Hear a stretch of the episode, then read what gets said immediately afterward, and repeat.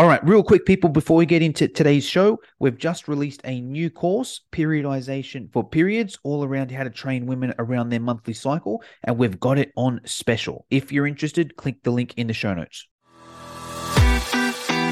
You are now listening to the Fitness Education Online Podcast, the podcast where fitness professionals go to grow their fitness business. If you're in the fitness industry, you'll find tips and strategies from proven business experts. Now, let's start the show. Okay, hello everybody. Welcome to the Fitness Education Online Podcast. I am super excited because we have an absolute rock star on the line this week, uh, a fellow Australian as well, down there in Melbourne. So not quite as um, cool as us people in Sydney, but you know, not not too bad down in Melbourne. Uh, she's managed to set up and manage 17 boot camp locations across Australia. And it may even be more. Every time I check her social media, there's another one or two uh, things opening up. And that's what she's going to tell us today, how she did, how she managed to achieve that. So without further ado, let me introduce the one and only Ms. Alex Totaro. Alex, how are you? Good, thanks. Um, I'll start off by going, yeah, there is a few more than 17 now. What so have we've got, got, now? I, I, haven't refreshed my news feed today. So how many have popped up in the last couple of hours? So, yeah, we've got, well, once Melbourne finishes this lockdown that we're in right now, we'll have 25. We've just done a bit of a hiring process and we've got some new managers, but the poor things are just waiting. Mm. so they're sort of like, when do I start? And I'm like, yeah. I don't know. Hang in there. So 25 locations. Yes, that's across the men's and the women's. We've got the men's boot camp co, which is a men's specific program, and then the women's boot camp co, which is a women's specific program. And we're just in Vic at the moment.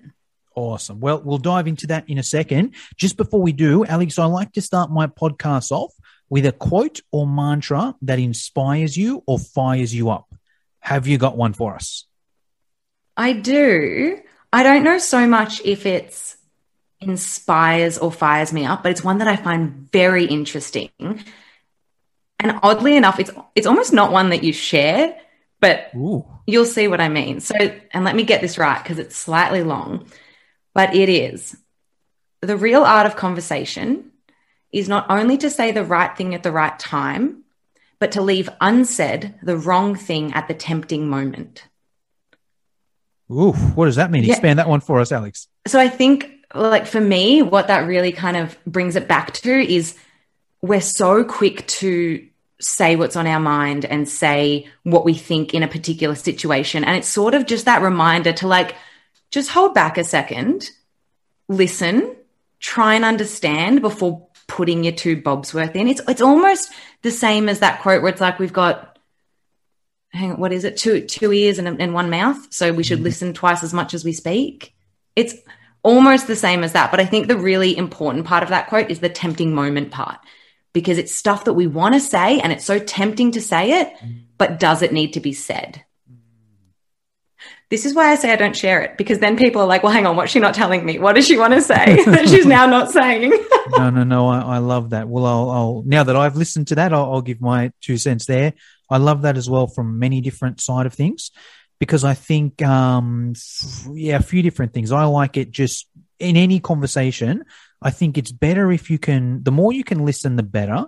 Uh, in a few different angles. And I found this in dating as well. I learned this in, in dating, believe it or not, where it's like you go on a date with someone and whoever does the most talking usually has the better time.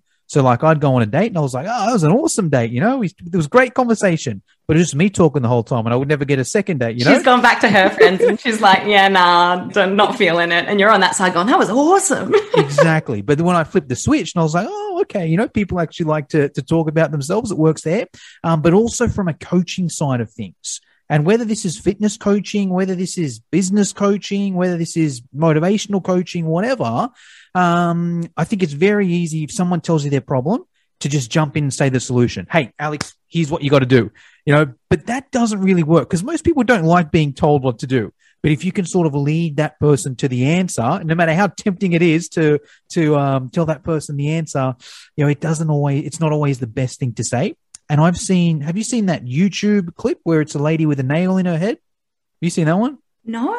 Okay, YouTube. That's a similar sort of thing where it's like there's a a couple, right? And the lady's got a, a nail stuck in her head, and she's telling her, her partner, Hey, I've just got these splitting headaches. I don't know what it is. You know, I think it's stressed. And the, the, the partner's jumping in and he's like, it's because you got a nail in your head.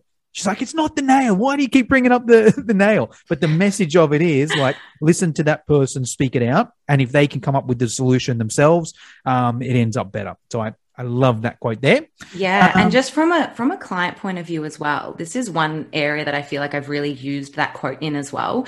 Not saying the wrong thing at the tempting moment, especially in a PT world, but again, any world where it's like that client coach or client practitioner relationship, the client will ask you a question, and it's okay to not know. Mm. You don't have to jump in and give an answer if you're not 100% sure. It's okay to say, hey, you know, I'm not too sure, but let me go go away. Let me find out for you, and I'll let you know like, next session. That is okay. You don't need to know all the answers. I feel like that coming in, especially someone coming in new to the industry, that's a mm. big one for them to know. You don't need to know everything. Hundred percent, and that's how you get better. You know, someone asks you a question. Hey, that's a good question. Let me do some research and get back to you. And then you do your research and you get back to them, and that's how you get better as a trainer as well. For sure. Awesome. Well, Alex, I'm going to hand it over to you here. You've got I thought it was 17. Now it's 25. You know, by the time this podcast comes out, it's probably going to be 50 or, or something. Uh, there's going to be a lot of trainers out there that are struggling to, to run or to manage one boot camp. How did you do it? No, I want you to start wherever you want to start. You can be a kid, you can be an adult, you can be five years ago, it can be 50 or um, 15 years ago. You know, t- start where you want to start and tell yeah. us how in the world have you managed to, to set up and run 25 different locations? Yeah, for sure. Well, I think as well. So I am very much that personality where if someone says you can't do this or only this percent of people do this, I'm like, watch out because I'll be that 2% or I'll be that 1%. Mm. And I specifically remember sitting in my AIF, my, you know, fitness course. I would have been a couple of weeks in and I, I remember them saying this was like AIF Wheelers Hill back in, I don't know, 2012, right? If anyone listening was in that class, hi. um, and I remember the teacher saying, There's 30 of us in this room, and the statistics tell us that only two of you will actually go on to be PTs in the long run. Wow. And first of all, I couldn't believe they were telling us that when we had just signed up to yeah. do the to do the course. I know. I was like, what? But for me, that was such a because I didn't do the PT course to become a PT. I did it for my own reasons. I was playing soccer at the time. I was going to uni, I was doing graphic design, but I thought, you know what? I want to do this for me so that I know what I'm doing in the gym or I can better myself. Mate, as soon as she said that, as soon as they were like, only two of you will go on to be PTs, I was like, watch it, because I will be the P. Like, just watch it, go ahead. And it's funny because I actually know a lot of my classmates still from that class and none of them are PTs. Um, you know, I think there maybe is literally one or two of us that have gone on to be PTs. Um, so I did that course and I initially started going around to gyms and asking, you know, have you got any positions? And it was so funny because I remember it was like the first gym I walked into, I got an interview and I got the job. Little did I realize that when you're a rental trainer, you don't really get the job. Like I was so excited. I was like, they picked me no, honey, they pick everyone. but um, yeah, at the time I was 18. I was like fresh out of school. So for me, that was like a really big deal. This was like my first official job um, because before that, mm. I had only really worked in hospitality and retail, which I mean, that in itself, when I have kids, they are going to work in hospitality. Yeah, 100%. Like, full stop. I'm such a big believer in what that teaches you, just like yeah. the fast pacedness of it, the understanding how to be in front of customers and understanding that you've got a customer front, but then you've got a back doing things end of it. I feel like that has been huge for me just in personal training because again, you've got the side of you that is with the client. Then you've got the side of you behind the scenes that needs to do the work and write the programs and do the marketing and you know. What uh, can I ask? What franchise you or what what uh, restaurant you worked in? Let's take a quick break. When it comes to influencer marketing, there's a podcast that covers it all that you will want to add to your playlist. The Influence Factor by the Influencer Marketing Factory. They talk about influencer marketing, social media, the creator economy, social commerce, and much, much more. They cover all aspects, including the creator economy, social commerce, the latest trends, the metaverse, TikTok trends, and that's just the beginning. The Influence Factor by the Influencer Marketing Factory. Add the podcast to your playlist right now now. It was just the, it was honestly just like the local cafe just Okay. down the road from me. So from where my parents lived, dad is actually an electrician and he's the typical Greek dad who um, kind of like I- I tries to get you a when, job. When, when you when you said I was just so stubborn, I had to be that two percent. I'm like, yeah, she's definitely Greek. And you said I was playing soccer. I'm like, yeah, she's definitely Greek. You're yeah. like, yeah, I had had a job at you know the local cafe when I was 14. Yeah, she's definitely Greek. and well, I because I only just recently got married, so I got rid of my Greek name. It was Hmm. Vasilopoulos, and now now it's Tataro, so no one would know. But um, yeah, I, like he had literally just said to um the owner while he was doing their electrical work, he was like, "Oh, my daughter's just turned the age that she's allowed to get a job. Um, would you need someone on the weekends?" Like that's honestly how my my first job was. You know how I got it. But um, going back to sorry personal training, yeah, I started out just as a rental trainer in your, your big box gyms. I was with Good Life, and I know they can get a really bad rap sometimes, and I think my experience in a rental role was actually really great. Mm. Um, I also got in when there wasn't, you know, 30 PTs on the floor. Mm. So I think when I started, um, this was at Good Life in Glen Iris, uh, there might have been two or three female PTs Mm. in the whole gym. So it was a really good learning experience for me. And it, I just went straight into this position of, I've got, you know, I think there was maybe 10 of us. There was 10 other PTs that I could learn off. And I was 18. I, anything anyone had to tell me, I was like all ears. Like, I don't know anything. Just let me know. Um, and so I was really lucky there to have a really great fitness director. Mm. And at the time, I didn't know he was a really great fitness director Give, me- give him a because plug. Give him a plug. What's his name? Corey. Okay. So Corey from Good Life, and if anyone is in Good Life in Victoria, would most likely know him because I feel like now he's at like a state management level anyway. But at the time, I didn't know he was great because he was my first Mm. boss. You know, I just thought, okay, this is just how the fitness industry is. This is how a manager in the fitness industry is. I didn't know squat until I, I think I overheard it one day. I overheard someone saying that like Good Life only has two female managers across the state and they need more female managers. And I think I was 19. And I was like, I'm gonna use that to my advantage. And so I emailed like head office and I was like, hey, I'm studying, I'd moved to management at this point, commerce management at, at uni. And I, you know, I'm studying commerce management, would love to, you know, step into a management role, try this, da da da. I've been a rental trainer for two years with you guys. And within like a couple of months, they were like, yep, which, you know, there's these two gyms available. Which one do you want? Ooh. And I was like, okay, I think I've used the gender um, issue to my advantage. Um, and again, I think that stems off that, like, you know, I heard that there's only this many. And for me, Mm. that was almost like a bit of a drive, like, you know, watch, I'll be one. Um, and so then I started working there, and uni was like literally my last thing I cared about at this point. I was really into my personal training. So I had gone so part time with my university studies. And I just remember getting a call from the uni and they basically said, I think I'd been I've been a fitness director for about a year and a bit at this point. So I've been working full time. And they said, You were forcing you full time at uni because you're not going to get it done Yeah. in the like even in the part-time allowance that we had yeah, given you. Yeah, yeah. So I had to go back to full time uni. And at that point, I said to Good Life, I said, look, I have to step down from the fitness director role. And I started looking for things that were going to be a little bit more doable with a full time uni load.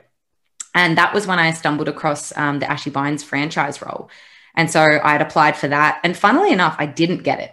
Oh, okay. I yeah, I applied for the job out in Narre Warren as the head trainer, and I I didn't get it. I made it right to the end, and then um, I remember they had called me and said, you know, we really liked you, but with your full time uni, we think you're not going to be able to give your best thing, and there's someone else who's we were tossing it between you and her, and you know, she doesn't have the the additional um, uni load, so. I sort of said, you know, I appreciate the thing, but I do know I would still do a really good job. Can you please let me know if there's any other locations that come up? keep me posted. Um, and I was quite proactive with it as well. Like there was still another job available in the same company that hadn't been filled. And I said, Hey, I'm happy to travel. I've, i see this one isn't filled. And they were like, Oh, yeah, we could, we could put you in that one. And within a couple of days, they'd actually called me back and they said, Oh, you know, the lady that was going to do it has actually not been able to do it. She's moving into state. So we would like to give you the Narre Warren role. Yeah. And I was like, Awesome. So even though I didn't get it at first, I managed to, you know, by default get that let's, job. Let, us pause there for a sec because I think there's some really cool things um, there, and I think there's some good messages for people listening as well. Yeah, there's a couple things I've picked up from your story, Alex, which is you've always sort of been eager from the start. You know, it's like right, I'm in here. There's only two people that are going to make it. Hey, I'm going to be one of those people because there's two ways you can look at that. Oh shit, only two out of thirty. What chances have I got? I'm just going to give up now you know, or hey, I better work hard to be one of those those two out of thirty. I think that's a, a good mindset there, uh, and also the fact that you've always just jumped at things where it's like, all right, hey, I, I sense this opportunity here, you know, to be a manager. Let me go out and actively do it okay, cool. There's an opportunity nationally behind you. Let me go out and actively do it. Okay, I didn't do it, but hey, here's another one. Let me go and look further there. Have you got any tips on both of those two things? If someone's listening, because I'm sure there's going to be a lot of people listening that's like, man, if someone told me there was two out of 30, I'd just give up. Uh, and same on the flip side, someone's like, man, if someone just told me I didn't get the job, I just, you know, wouldn't do it. Or, you know, I wouldn't actively go out and, and, and if I heard something, I wouldn't go out and actively apply. I'd wait for them to come to me. Have you got any tips for anyone listening to that on how they can um, how they can emulate what you did a little bit? Yeah, I mean, I think it it is a specific mindset. But you know how they talk about like your growth and your fixed mindset. I think it borders on that growth mindset of like thinking that you do have the ability, and also like I wouldn't call it self esteem, but more self efficacy, where you believe in your ability to do something. But the other thing is, you got to remember everyone's looking for something different.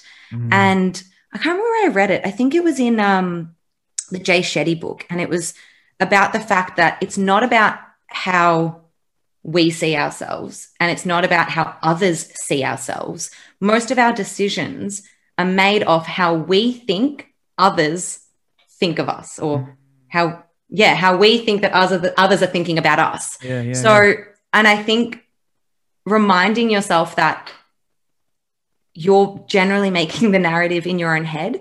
You're going, I'm not this enough, I'm not that enough, I'm not, you know, you don't actually know what the person on the outset is looking for. Mm. I, you see this a lot. A girlfriend of mine, she does a lot of like acting and filming. And they, it's so easy to be like, I'm not skinny enough, pretty enough, this yeah. enough, that enough when it comes to that field. But you have no idea what role someone's casting for. Mm. You might be exactly what they need. There is no perfect character, there is no perfect you know, applicant. It's you are you and put yourself in front of the positions that are going to sort of give you that opportunity of like, if this is what they're looking for, I'm here. Mm. Because if it is what they're looking for and you don't tell them that you're here, then you're, it's not there. It's, you know, if you don't try, it's a definite no. You miss and if 100% you try, of the shots you don't take, right? That, yes. You know, it's yeah. like everything I just said in the last five minutes. Thanks. I've been watching some Michael Jordan um, Netflix stuff. So, you know, yeah. Um, no, yeah, I love it. I, I think that's, I'll, I'll, add one other thing that, that I see in you as well mm. um, that I think could be important too is that there's there's not so much a fear of failure. It's like, hey, I'm going to go for this and I'm going to give it my all. And if I don't get it, who gives a shit? I'm just going to go and I'm going to get the next one. I'm going to be better and I'm going to get the next one. It's not like, oh, I didn't get it. I must be a failure. I must be pathetic. I must be a loser. You know, I think that's an important note there. It's like, it's just one thing. If you get the, if you, if you make that shot, great. If you did it, cool, learn from it and, and move on. And I just want to um, piggyback on, on something you were saying there as well. A book that I read that was interesting. I think it's called Psycho Cybernetics or something like that. Have you read that one? I have not. It's like um, the author is a plastic sur- or a former plastic surgeon, right? And he used to get people, you know, come into him to, to for him to make him look prettier, right, or to make him, him make him look more handsome, nose job, lip job, you know, whatever it is, right? And the person would walk in there, you know, they'd do the surgery, they'd walk out of there a different person, and they'd, you know, have all these girlfriends and boyfriends or whatever it may be. But then he sort of realized he's like, hold on, it's not the actual surgery that's making these people more attractive. It's just their mindset. It's what they think in their head other people are now thinking of him. And I can't remember the exact journey, but he switched from being like a plastic surgeon to being like a you know confidence coach or mindset coach or whatever it is. And he would get the exact same results. Like that person would go in thinking they were ugly, they'd go out of there thinking they were amazing without the surgery. Right. So his, his first job was with the surgery, and then he'll give him the same result without even doing the surgery. So I just want to um, expand on what you said there. But all right, cool. Yeah. So let's let's um move on from there. So you know you you were young, you um you did your studies, you worked in the gyms for a couple years, was successful there, went for the job at Ashy Bines, didn't get it, then did get it. Um continue I think there. that's so, what we're up to. Yeah. so we're what about two years into your fitness industry life? about three at this point. Yeah, Three, I think. I'd done two years as a rental trainer Yep. and then about a year of um, fitness director. And I was still doing personal training at the time, but my main role was that fitness directing role. Awesome. And then I stepped into the Ashy Bines position, um, which was outdoor boot camp. So if anyone hasn't heard of Ashy Bines, she's like a social media um, influencer. And at this particular time, she had, I don't know, 70 plus boot 70, camps, yeah, outdoor boot camps. Um, but they were really specific. They were bikini body women's boot camps. So they had a real specific niche. Um, and I saw that I was unfortunate that I started working for him within, I think it was nine months or 10, about a year. She had announced that she was closing down. So here's me just getting this job and being all excited. And then um, very quickly, that sort of was like, all right, this is coming to an end. And it was at that point that I really was like, hang on, I need to figure out what I want to do. I still, I loved the concept of outdoor boot camps. Like I absolutely fell in love with it. But I did know as well that the clientele I was training at that particular boot camp wasn't my passion. Um, when I was doing my one on one role in my PT and stuff, I loved training beginners and those that had a little bit less confidence in the gym. For me, watching someone go from having nothing to, you know, being confident and being able to do that first push up or to do that first sit up or to run that first kilometer was so much more satisfying for me than watching someone go from you know 10% body fat to 7% body fat. Mm. And i think for some coaches that that elite level of things really drives them and really gives them that fire in their belly. But for me it was really about taking someone who didn't know what they wanted to achieve and suddenly they've got these goals and they're achieving them. And it's those that 0 to 20% for me was so much more than that taking someone from 80 to 100 so i decided on creating my own boot camp and i just remember it happened so quickly like when Ashy Let- said that let's she give us some some years. This is what 2015 is it? 2016? I think it was 2016. Okay. I want to say 16. Yeah. Um, and for anyone listening, this is actually how I know Jono. So we worked together at that franchise boot camp. So um, when, when I say together, he was in Sydney and I was in Melbourne. Um, but you still felt like you had a bit of a community of trainers. Mm. Oh, you yeah. had that Facebook page where you could be like, hey, you know, I ran this really great glow stick session. Good idea if anyone wants to try it. Um, and I think that's almost like what you've created now with your I- fitness I- education online. Yeah, oh, oh, that's one thing. Looking back, I took I took that for granted at the time.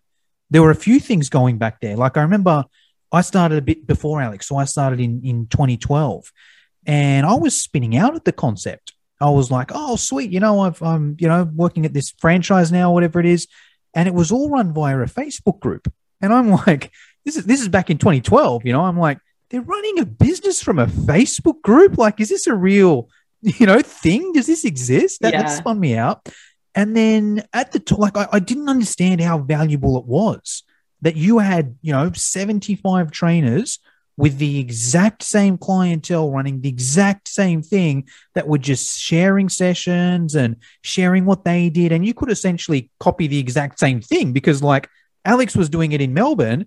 I could do the exact same thing in Sydney. It's not a threat. It's not, you know, I guess it is a little bit copying, but it doesn't matter because it's like that's what it's for, you know, in, in that thing there. And like, yeah, looking back, I just, I was so spoiled for that. And I was just lucky. I was, when I started fitness education online, I was like, oh, yeah, I'll start up a Facebook group, whatever. But now looking back, I realize that's what it is because if you're a train, most trainers are out on their own. I know it's a bit different for your trainers because, you know, they've got you, but most trainers that are signing up a boot camp on their own, they don't have what we had a Facebook group with 74 other people doing the exact same thing. So that's, yeah, I agree with you 100%. But yeah, Yeah. sorry, continue on. Yeah, no, hundred percent though. Um, so yeah, when it when it came to an end though, I sort of went, no, I'm going to now start my own one because I wanted to keep it going. Um, but it, it is really hard when you've got a client base of you know 40 50 girls who are not your ideal client Mm. how do you you know a lot of them wanted to continue training with me and i wanted to turn this business into a brand new sort of market and i remember at the time i had a couple of trainers working with me and we had a i call it a staff meeting we got to we went to my house had wine cheese you know my kind of staff meeting and um I, I pitched it to them. I said, look, I really want to continue the boot camp, but it's going to be closing down under the current name. I would love to create something that is specifically for beginners where, you know, all of our marketing is tailored to that plus size um, clientele so that they know that they can come, they can feel comfortable, you know. And I think as well, when you first start out in PT or you're doing your course or whatever it might be, in the back of your mind, I, well, this is how I always felt. There was always like one or two, either friends or family members who I just thought to myself, they're the kind of person that needs my help. Mm, But how the heck do I say that to them without being rude? yeah. um, because you know you become a PT and you think, okay, I've got the skills now to help you know someone who might be suffering with obesity in your immediate family or friends. Yet who do you end up training? You train your fit friends. Mm. you know, you you kind of don't necessarily know how to have that conversation of like, hey, I'd like to start training you. I think it'd be really great, blah blah blah, because you don't want to cross that boundary if you've got a relationship with that person. And so talking about their health and their weight might be something that for them or for you crosses that boundary. So for us, it was about creating a space where people could really comfortably come and say, yes, I am a beginner. And I want to be in a area with ladies that are in a similar position to me. And, you know, I can relate to them and I don't feel like I'm holding anyone back. And I don't have to worry about, oh, I don't want to get partnered up because I'm going to be the slow partner. You know, there was none of that. And it took probably about a year mm-hmm. for the, it, the transition to fully happen. So when we put an ad out, all of those new clients would be our our new target market would be that new niche that we were going for and it just was a matter of time before the clients that were with me beforehand that were you know a little bit fitter and needed something different to what I was offering Um, sort of- sort of thing, you know? correct you know we're sort of like hey. I, Yeah. I think i'm going to move on i think i'm going to and you know i was obviously like that's yeah, fantastic like as long as you keep training my biggest thing when a client leaves me is like what where are you going and what are Yeah. you doing because if Yeah, you don't have a plan i'm not letting you quit you know i need to see that you've signed up somewhere else before i let you go because i'm not having you sit on the couch for three weeks doing nothing Hundred percent, and it's almost like I, I almost feel there's. A, I mean, there's a couple ways to look at it. Um, it's a bit different with a boot camp as well, but I think as a trainer, there's nothing wrong where if you can make yourself obsolete, where if you can do such a good job where that person's like Alex, you know, you've taught me everything, great. You know, I can now graduate and move on and do something, you know, to the next level. I think that I think you've done your job. You know, depending on on where it's many different variations of that, but I think that's okay to do that. I totally agree. And I've actually had business coaches um, in the past who told me that I'm crazy for not having an advanced program. So we've got a beginner's program. Why would you let the clients go out the other end? You're going to ruin your business, blah, blah, blah. And my response to that was always primary schools still exist. People go in and out of those. yeah. You know, it, it should be. And with a primary school, for example, you come in, you learn what you need to learn, you do your years, you graduate yeah. graduate in such a good positive light Yeah. and you have such a beautiful relationship with your primary school when you think of your primary school you only think great things you have like almost like a um what's it called like a sentimental feeling around it Mm, that's how i want my clients to leave my business i want them to come in get to the point where they are like sort of like hey i think i need something more advanced yeah. and it's almost like well done you've like graduated congratulations you're ready to move on but Yeah. they're still going to like you would with a primary school you'd recommend the primary school to other mothers who have Hmm. young children you'll recommend our business to people who are at that beginner phase because it's going to take them from a to b it's not going to take them from b to c but i'm not interested in b to c Yeah. so that's sort of like my little two bobs on what you said, seeing as you keep putting your two little bobs on what I say. um, where was I up to? So, right, then we had the This is women's boot one. camp. one location at this one stage? location correct yeah, but i did have some trainers working for me at that point Gotcha. um, because we were getting i think i built it we had about 120 members at one point and to be honest 120 was too many yeah. I cap all of our boot camps now at 90 to 100 Yeah. because 100%. 120 was you couldn't remember everyone's name their dog's name their, you, Yeah. it, it just became that little bit too impersonal Yeah. um, and it was Yeah. just chaotic as well from the back end of it it was like i'm sure other pts and business owners have been in this position but it was like Yeah. oh yeah I'll, I'll cancel your membership or i'll put your membership on hold and you forget to do it it, it Yeah. wasn't systems enough and it was someone was like oh this hasn't happened it's like shit um, so yeah it was just a bit chaotic and then i'm a big travel buff. when I can travel, I, I travel. And I actually remember I'd said to one of my coaches, Sonia, at the time, I'd mentioned to her, hey, I think you would do really well running your own boot camp. And she was um, a little bit younger than I was, and she'd been with me for about a year and a bit at this point. And I'd said to her, you know, I really think you would you'd do great. You've got the right personality. You've got, and I'd watched her grow as well from being a little bit shyer and timid to just absolutely coming out of her shell and just being this real, just extroverted, fun, caring personal trainer. And I remember the first time I brought up, she sort of was like, No, I don't think I could do that. It's just not something I could do. And now I go traveling and I say, Hey, okay, well, I'm going to be going overseas. I'm going to go to Europe. Did like your typical solo Europe travel. So I'm going to be gone for a couple months. I'd love for you to take on a bit of extra responsibility at boot camp while I'm away. So doing things like putting the classes up and the schedules and things like that.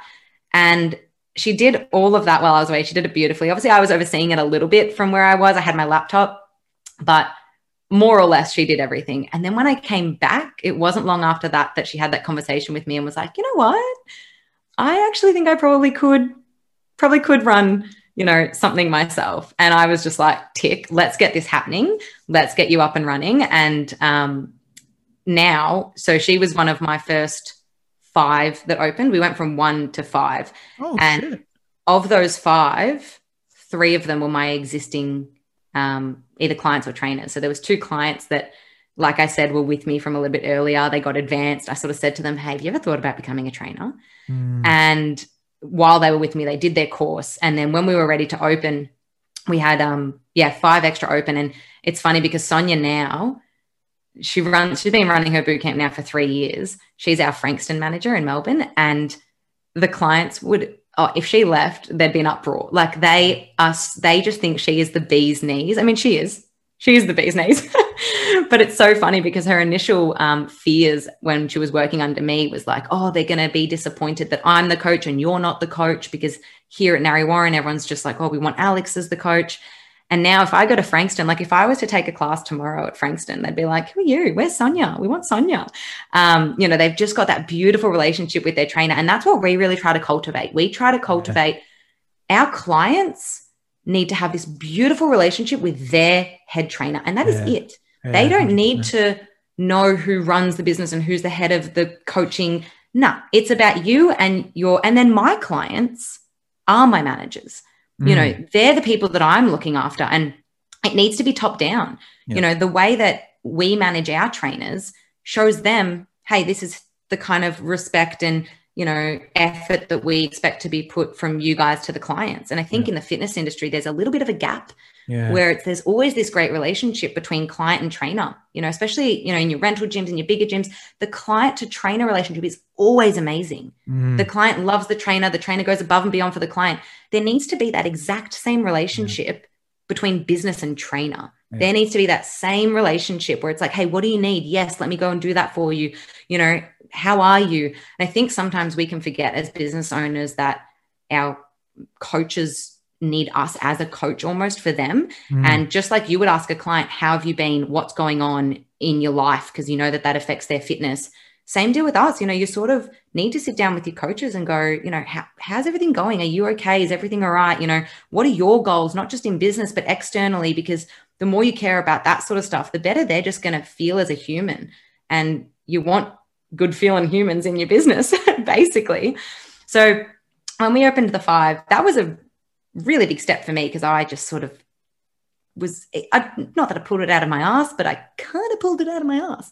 Um, I didn't really know too much about the world of I want to say the world of marketing. That's what my degree is in. I had a degree in marketing, but I didn't know um, Facebook marketing and Facebook advertising. They don't teach you that at yeah. Monash University. Like, let's be let's be honest.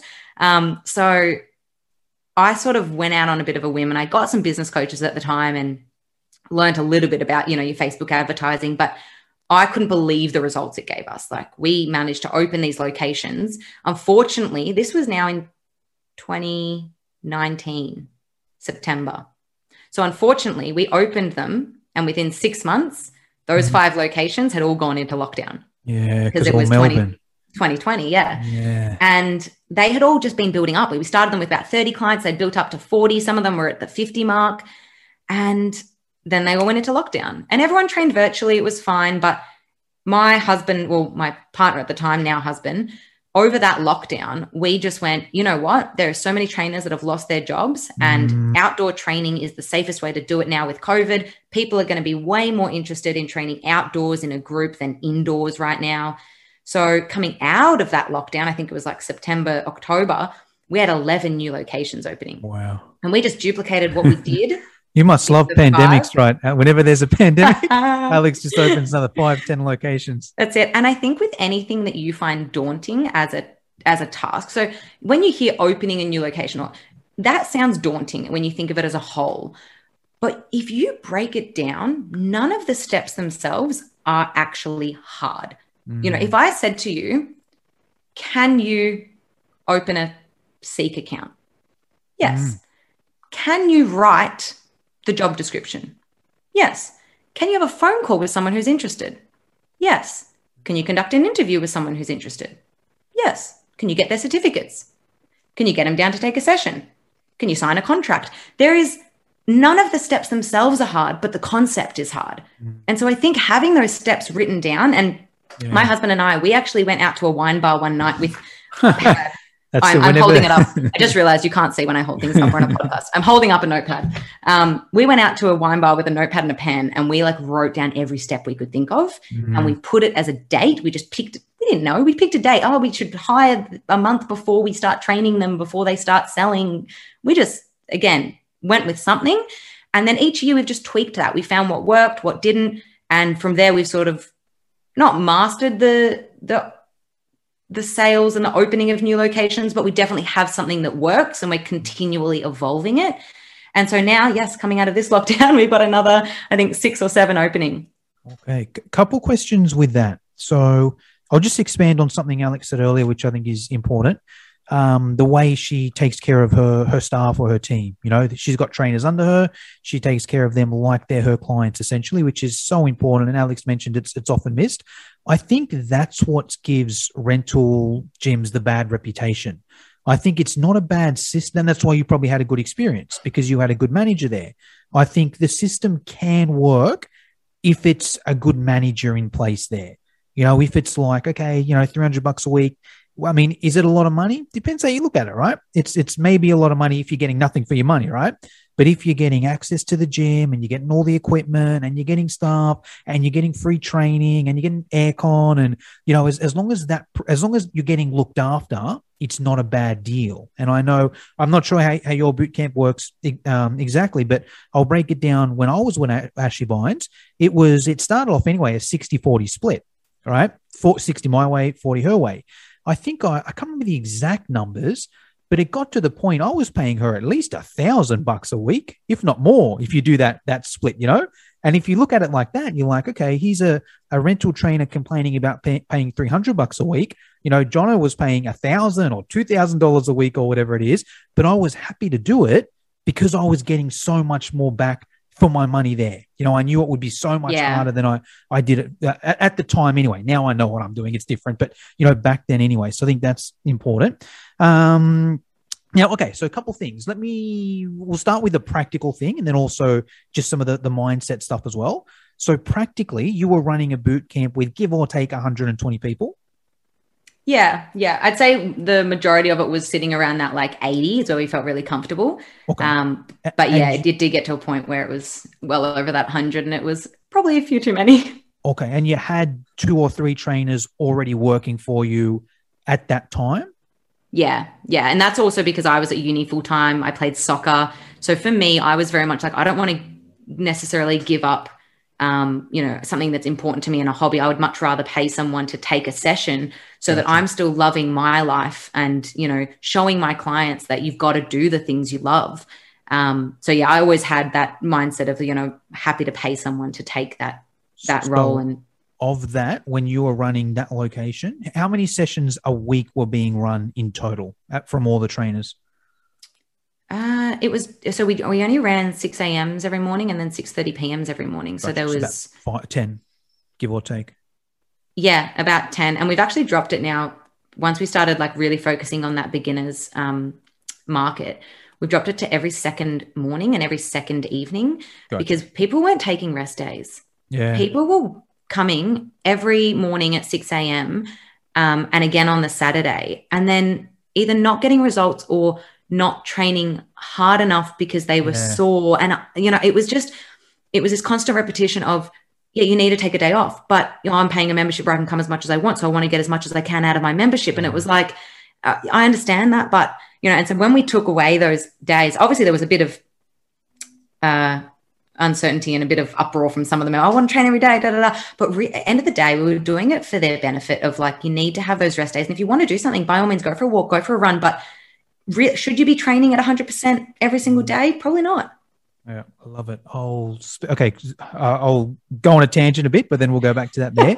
I think you and I could easily go on yeah. tangent. This is, this is Well- bad. well, no, well, I'll tell you why, Alex, because 99% of trainers that I speak to that I help with their boot camp, one of their biggest problems is they run too many sessions, right? They'll run probably on average three to four sessions a day, a 6 a.m., a 9.30, a 5.30, a 6.30, and they've got 20 or 30 clients.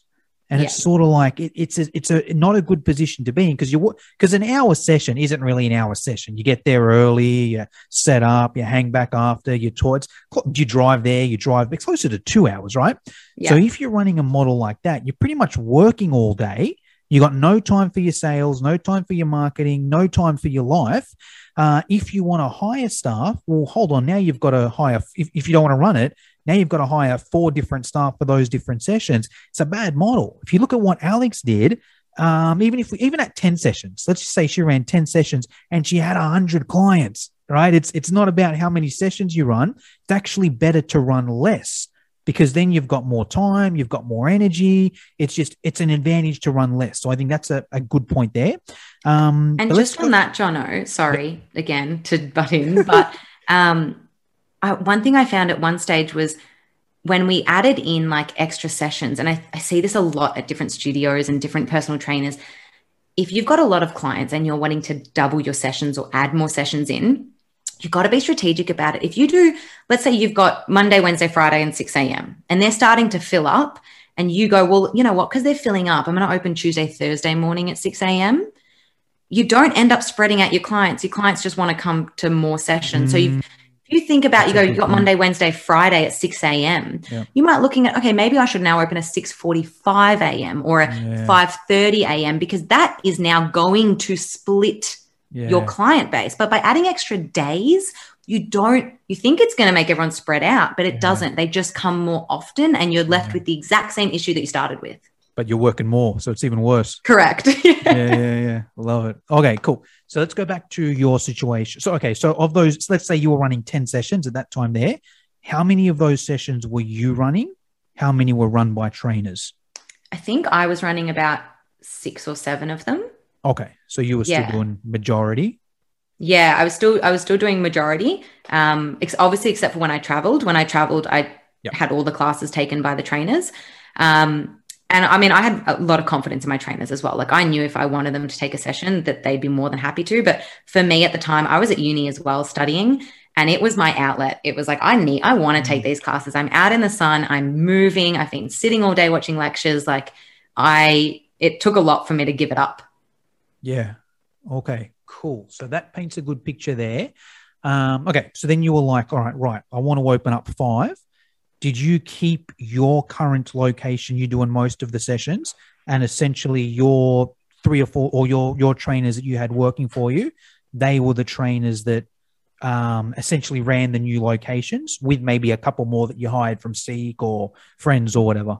Yeah, how that worked? So yeah, it's it's so interesting that you say that because this was probably one of the biggest hurdles that I came over. So we opened those five, and I think it was was it four, and I was the fifth. No, five, and there was six altogether.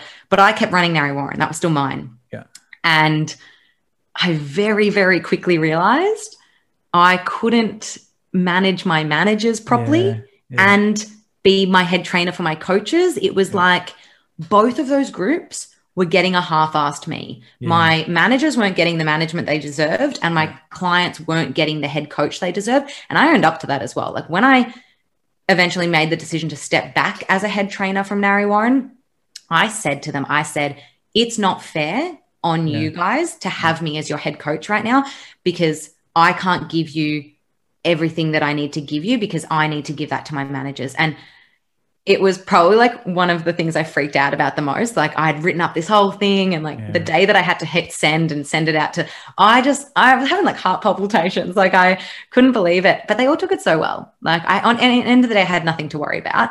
Um, and I had an awesome coach lined up for them to take over from me, and she knew about it a lot a lot longer before the clients knew. So her and I had been working on slowly transitioning. She's going to take some more sessions. I'm going to step out Mm. before we announce it. Um, and even little things like when she first started, me knowing she was going to eventually take over as the head coach, just little things like reminding the managers, how great's Tina? Did you guys do Tina's session the other day? Yeah, how good she? You know, and just really putting that positive energy out there because when you are their role model, they listen to what you say. And so for me, I wanted to make it really smooth and a really nice transition for them. Um, but then, yes, I did step back. I stepped back and opened an extra 11 locations. So found myself in the exact same position. I now had, there were 17 locations. And again, I was like, I, there's too many people here. Like Yeah. I had so many man. How could I give each of them my time? And I'm a big, I want to physically go and have coffee and sit with you and talk, you know? Um, but I just found again, I had just gotten on top of it. And now I was again drowning. And I remember I broke down. I was at a cafe with my girlfriend Sejin, and I was like stressed to the max. And I was trying to train all these new trainers, and we are making all these sales. I think we did like 300 sales in a month coming out of lockdown last year. Yeah. And I was just so stressed. And I had no time for myself. And we were just, just sales, sales, sales, and meetings, meeting, meetings. And I didn't, I think at the time, because I was so stressed, she, she said to me, she goes, You need to hire someone to help. You need to hire someone in admin. Yeah. And I was like, I don't have time to hire someone in admin, you know. And I was, I was at this cafe. I remember I was crying, and like people must have been looking at me like, what is going on over there? Um, and I, and Sejin's a, tr- a personal trainer as well, and she was at a rental gym, and uh, I think she was at Good Life at the time doing one-on-one PT. And here's me sitting there, and I specifically remember in my mind thinking, "You don't get it. How would you know? You know, um, you know, you you don't run this many. You know, it was just ridiculous." And then fast forward, I think four or five months later, and there I was sitting in the hiring process looking for an admin person, and I actually had someone ask me about a month ago, like, "What is something that you would tell yourself a year ago?" And I was like, well, as much as I would tell it to myself, one of my mates was sitting there telling it to me anyway. she was saying, hire someone. Um, and we probably were a little bit delayed in hiring someone, um, but we got there eventually. And we've now got um, like an admin person working with us. And shout out to Catherine, she's great. um, and again, we're back on top of it now. Like we've got, you know, that ability to do the things that we should be doing for our managers and keeping it ticking over in a way where it's not all falling on my shoulders and my partner Anthony's shoulders. You know, it's it's it's more of a team effort now. So yeah, it was definitely a bumpy road based on you know stepping back and then finding other people and having that. the, the common thread there, which I think is important for people listening as they grow as a business owner. It's common when starting off to try and do everything yourself, right? You try because you because because nobody can do it as good as you, right? That's what I guarantee you. Every single person here listening to this will think the same thing, especially if you haven't made a hire. I can't hire anyone. My clients only want me. No one can do it as good as me, you know? And if that's the mindset, and look, it might be true. You might be the best personal trainer ever in the world and no one can do the sessions exactly like you do it. It may be true, but if that's your mindset, you're locking yourself in to never having a life, never having a holiday, never having a day off. Right.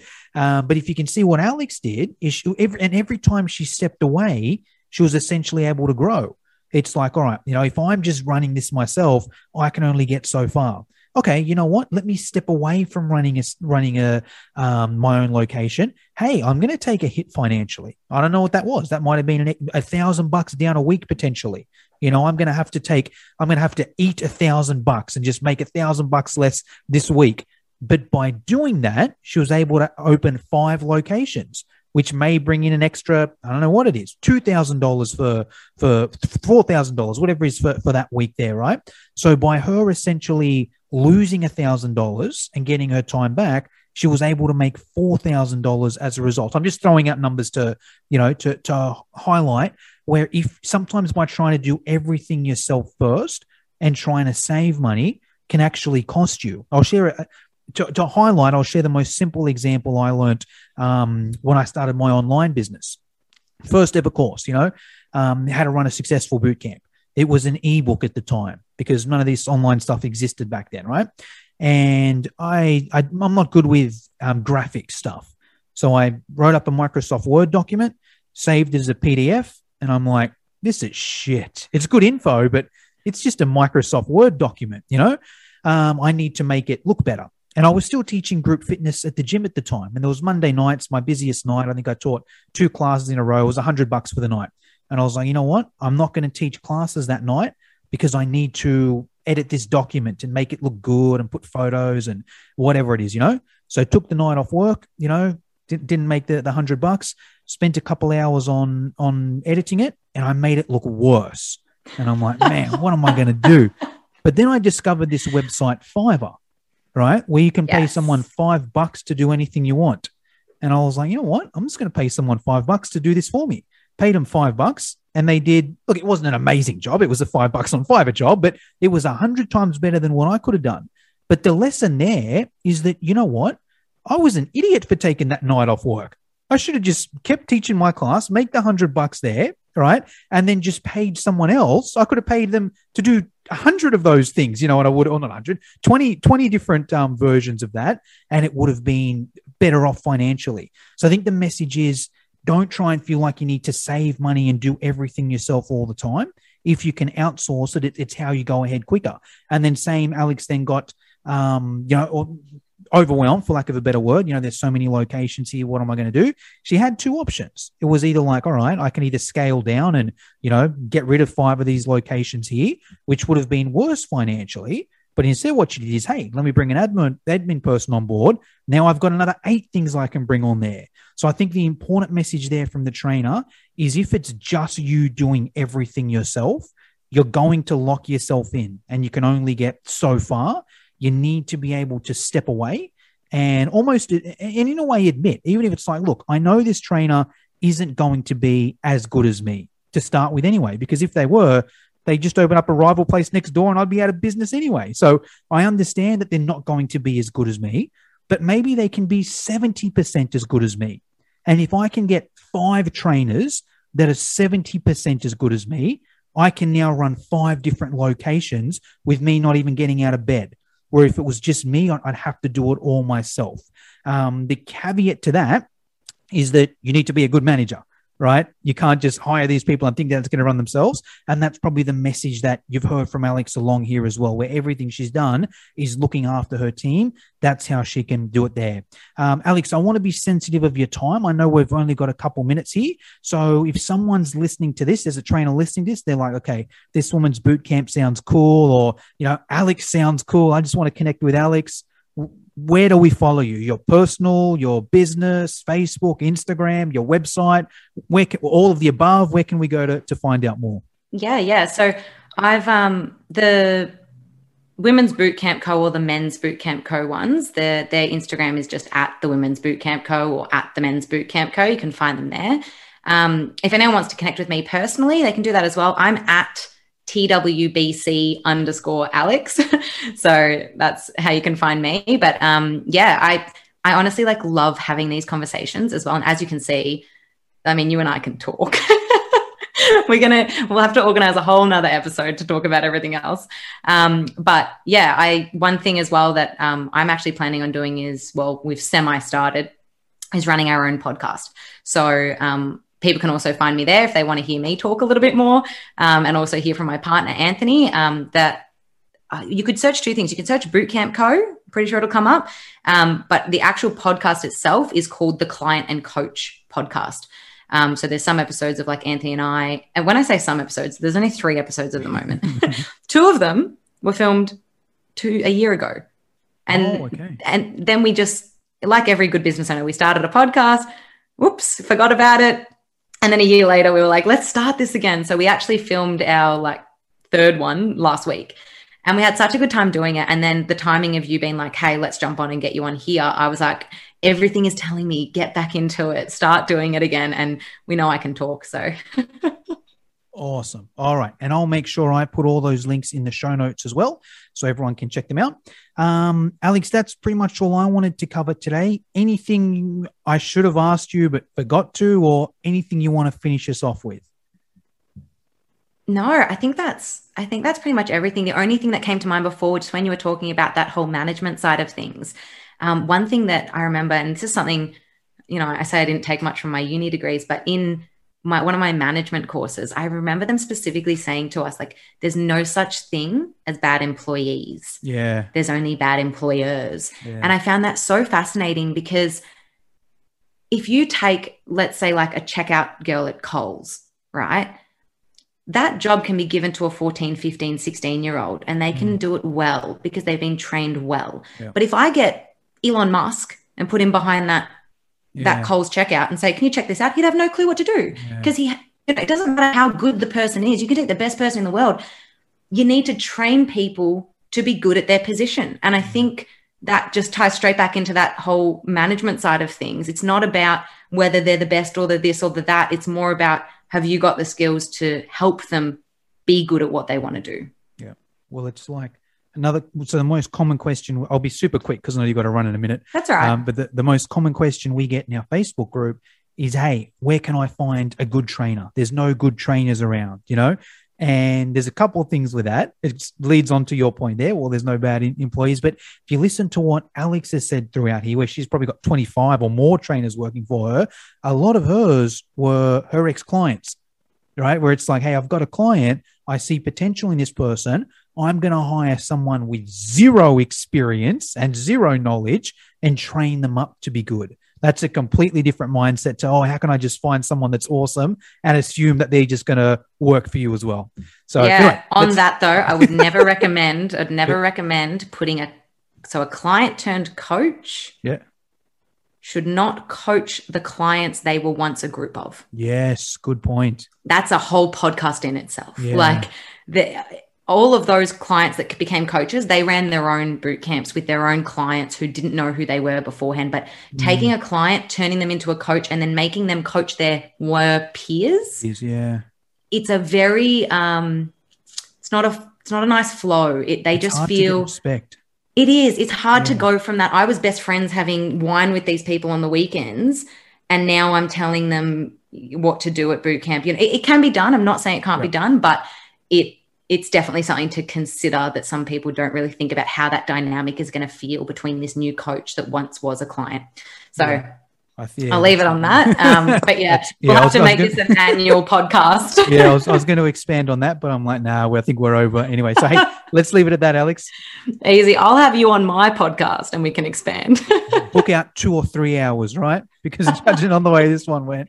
easy, easy. Thanks so much for having me, Jono.